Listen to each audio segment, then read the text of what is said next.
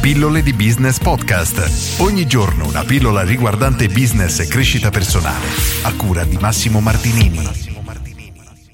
Come avere autodisciplina? Oggi voglio leggerti un altro segreto del libro, tratto dal libro I 21 segreti dei, del successo dei self-made millionaires di Brian Tracy, lo stesso libro di cui ti ho parlato ieri, e oggi ti leggo il segreto numero 15 intitolato Praticare autodisciplina in ogni cosa c'è una piccola citazione iniziale, l'autodisciplina è la capacità di imporsi quel che si dovrebbe fare quando lo si dovrebbe fare, anche se non se ne ha voglia. Albert Hubbard.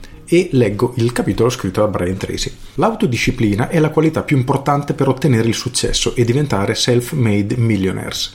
Se riuscite a controllarvi facendo quel che dovete fare e quando dovete farlo, anche se non ne avete voglia, il successo finanziario sarà garantito. La chiave per diventare milionari dal nulla consiste nel dotarsi di una prospettiva a lungo termine, abbinandola alla capacità di rimandare le gratificazioni a breve termine. Tocca a voi fissare l'obiettivo di lungo periodo per realizzare l'indipendenza finanziaria, disciplinandovi a livello personale, ogni giorno e per ogni singola spesa affinché facciate cose che vi garantiscano la realizzazione dell'obiettivo futuro. L'autocontrollo richiede padronanza di sé, disciplina personale, senso di responsabilità e capacità di guidarsi da soli.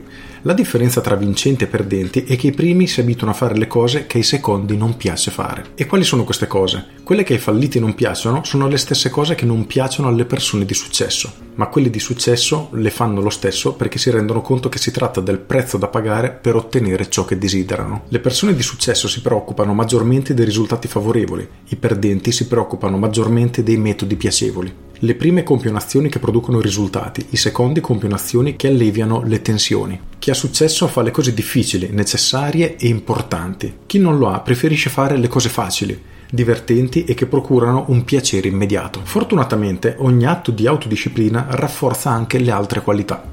Ogni volta che saprete controllarvi aumenterà la stima che avete di voi stessi vi piacerete e rispetterete di più. Più saprete disciplinarvi nelle piccole cose e maggiormente sarete capaci di adottare l'autocontrollo necessario per cogliere le grandi sfide della vita, occasioni che non potete perdere. Ricordate che nella vita ogni cosa è un test a cui venite sottoposti.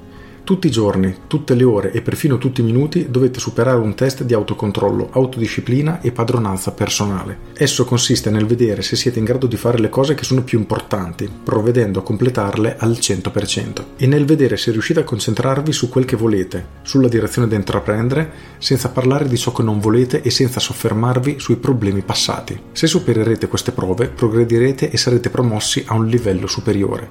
In altri termini, salirete verso i gradini più alti della vita per il successo è necessaria un'enorme qualità di disciplina. Come dice Jim Rohn, l'autodisciplina pesa pochi grammi, il fallimento pesa quintali. Il capitolo termina con l'esercizio pratico, cosa che avviene in tutti i capitoli o tutti i segreti.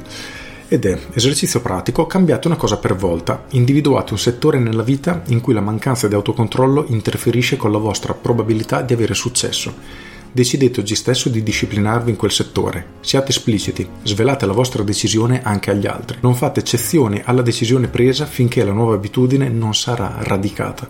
È sufficiente questa decisione per cambiarvi la vita. Cos'altro aggiungere a questo capitolo, a questo segreto che Brian Tracy suggerisce? Secondo me nulla perché lo spiega veramente in maniera meravigliosa ed è incredibile come spesso tendiamo a rimandare ed è una cosa che mi ha colpito per tutta la vita, ci combatto tuttora, credo che bene o male sia un po' diciamo il nemico che ognuno ha, come per il pugile ha un avversario che dovrà affrontare per tutta la vita, ovvero il sacco, anche noi abbiamo da combattere con una parte di noi stessi che vorrebbe stare comodo, rimandare qualunque tipo di azione spiacevole a cui dobbiamo andare incontro e via dicendo.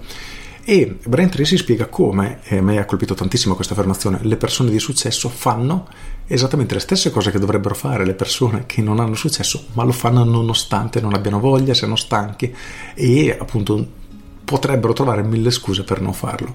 Al contrario delle persone che non hanno successo o addirittura lui li definisce i falliti, che preferiscono il piacere immediato, quindi fare le cose piacevoli e rimandano le cose che in realtà porterebbero dei miglioramenti concreti nella nostra vita.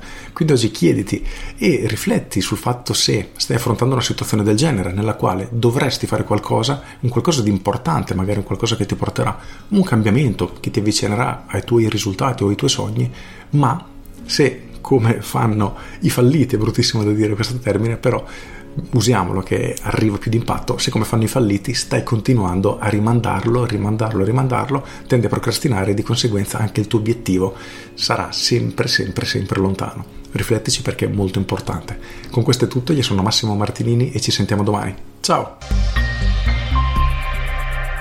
Aggiungo, voglio rileggerti queste quattro righe che sono bellissime. La differenza tra i vincenti e i perdenti è che i primi si abituano a fare le cose che ai secondi non piace fare.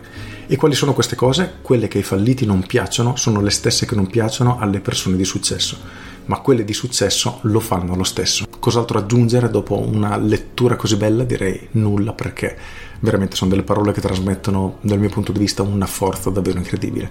Con questo è tutto davvero e vi saluto. Ciao!